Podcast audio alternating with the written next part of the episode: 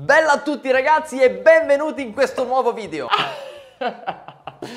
che scemo. Qualche tempo fa mi ha scritto Giacomo, un ragazzino di 13 anni che di lì a poco avrebbe iniziato le scuole superiori. Ciao Don, sei proprio bravissimo.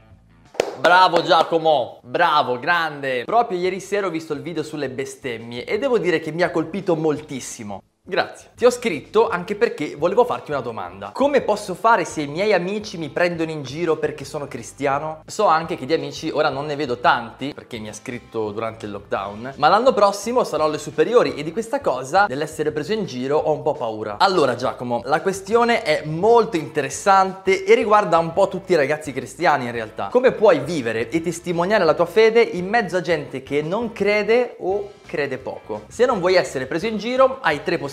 Puoi far finta di non essere cristiano e iniziare a comportarti come loro. Neghi di andare a messa, bestemmi come un turco, ti togli dall'ora di religione, come se per te Dio non esistesse. Però diciamo che non è il massimo. Oppure li picchi, però perlomeno devi essere più grosso di loro. Ma potrebbe essere molto rischioso. Oppure scegli di essere cristiano fino in fondo. Al punto, fidati, che nessuno potrà più darti dello sfigato. Questa terza strada è la più complessa, ma di sicuro è la più efficace e la più bella. Se vuoi percorrerla, tieni a mente queste quattro cose. 1. Tu per primo devi essere convinto che essere credente non è da sfigati. Ho già fatto un video su questo, prova ad andare a rivederlo se vuoi. Chi crede ha qualcosa in più rispetto a chi non crede, ossia la fede, che non è un'idea astratta o un insieme di precetti a cui obbedire, ma è la fede di Gesù. O meglio, la fede non è un'altra cosa rispetto alla vita, ma è un certo modo di guardarla e di starci dentro, ossia con lo stesso atteggiamento e la stessa fiducia di Gesù. E Gesù obiettivamente era figo. Ma il primo che deve convincersi di questo sei tu. 2. Se non hai tutte le risposte a tutte le obiezioni, a tutte le critiche di tutti i tuoi compagni, dillo pure. Non lo so ancora.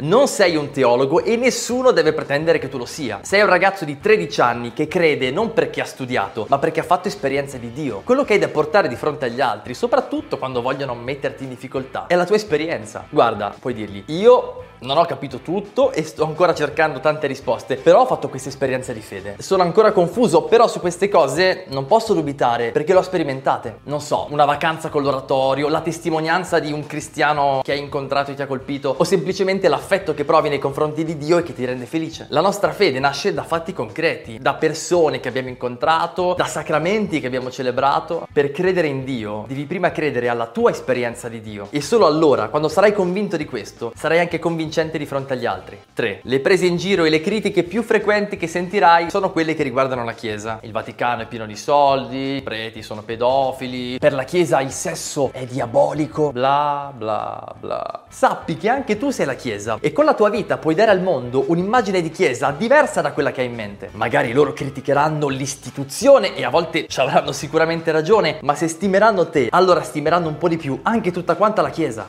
Detto ciò, se nemmeno tu riesci a capire tutto quello che fa o dice la Chiesa, e magari alcune cose non ti convincono, eh, beh, informati, chiedi a qualcuno che ne sa, scrivi al Papa, che ne so. Le risposte ci sono, vanno solo trovate. 4. La risposta migliore che puoi dare a chi ti prende in giro o a chi ti critica per la tua fede è l'amore. Ama, vuoi, volli, v- v- decidi di voler bene soprattutto a loro. Cioè se in te trovano non un amico qualsiasi, ma il migliore amico che si possa mai trovare, come potrebbero criticarti per la tua fede? In un certo senso la nostra fede si misura su questo. Quanto siamo capaci di dare la vita per i nostri amici, di amare i nostri nemici, di aiutare il prossimo, di benedire quelli che ci maledicono eccetera. È difficile? Certo che lo è, però è la cosa che ti può dare più punti in assoluto di fronte agli altri. Sarai figo se saprai amare, verrai rispettato se ti farai voler bene dagli altri amandoli. Insomma, se vuoi convincere i tuoi amici, ama, perché solo l'amore è credibile.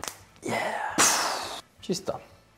Bene, carissimo Giacomo, spero vivamente di averti aiutato. In realtà ci sarà sempre qualcuno che ti criticherà o ti prenderà in giro per la tua fede. Ma chi se ne frega, lasciaglielo fare. Vedila un po' come una prova per rafforzare la tua fede. E comunque sappi che il punto non è cosa devi fare per evitare che gli altri ti prendano in giro perché sei cristiano, ma che cosa puoi fare per essere felice di essere cristiano. Questo, fidati, è molto più entusiasmante.